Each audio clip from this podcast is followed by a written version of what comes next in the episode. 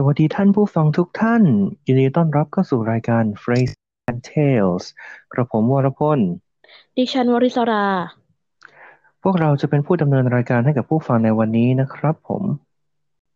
เอาล่ะคุณวริศราครับวันนี้เรามาอยู่กันที่ตอนที่เท่าไหร่กันแล้วครับเนี่ยวันนี้เรามาอยู่กันตอนในตอนที่ห้าแล้วกันแล้วนะคะคุณวรพลอ่าใช่แล้วล่ะครับซึ่งในวันนี้เรามีเรามีประโยคภาษาอังกฤษจะมาแนะนำให้ผู้ฟังประโยคของวันนี้ก็คือ Bite the bullet ครับผมความหมายในภาษาอังกฤษก็คือ to force yourself to do something unpleasant or difficult or to be brave in a difficult situation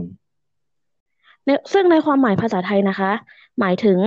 การบังคับให้ตัวเองทำในเรื่องที่ลำบากยากเข็ญหรือกล้าทำในสิ่งที่ไม่อยากทำหรือยุ่งยากยอมเจ็บหรือลำบากเพื่อให้เรื่องนั้นจบๆไปค่ะใช่แล้วนะครับคุณวลิศรา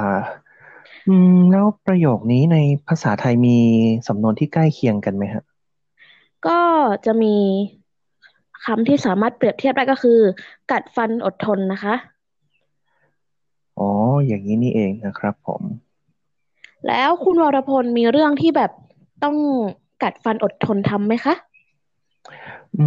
มถ้าเรื่อง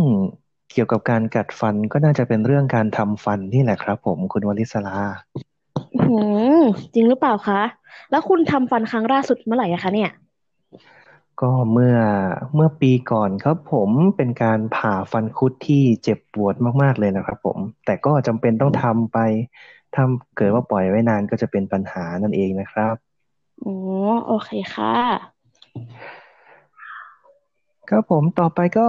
เป็นตัวอย่างประโยคภาษาอังกฤษนะครับที่ใช้วันที่ใช้สำนวนนี้ในการพูดคุย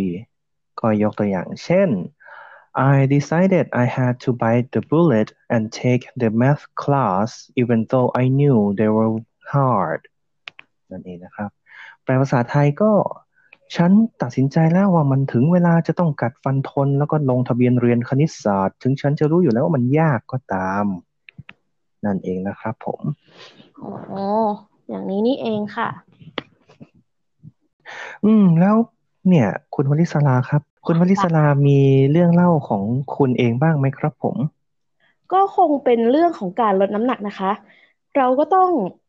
อดทนกัดฟันอดทนในการลดน้ำหนักและห้ามใจในการคุมอาหารของเราค่ะอืมเป็นเรื่องที่ยากพอตัวเลยนะครับเนี่ยใช่แล้วล่ะค่ะแต่ก็ต้องกัดฟันอดทนพยายามกับมันใช่ไหมล่ะคะคุณวรพลใช่แล้วนะครับเพราะถ้าหากว่าเราไม่เริ่มต้นมันก็จะไม่มีวันผ่านไปนั่นเองและจบไปแล้วนะครับสำหรับตอนที่ห้าสำหรับวันนี้ขอขอบคุณผู้ฟังทุกท่านที่เข้ามาร่วมฟังร่วมคุยกันในวันนี้และสำหรับวันนี้ก็ขอสวัสดีครับผมสวัสดีค่ะ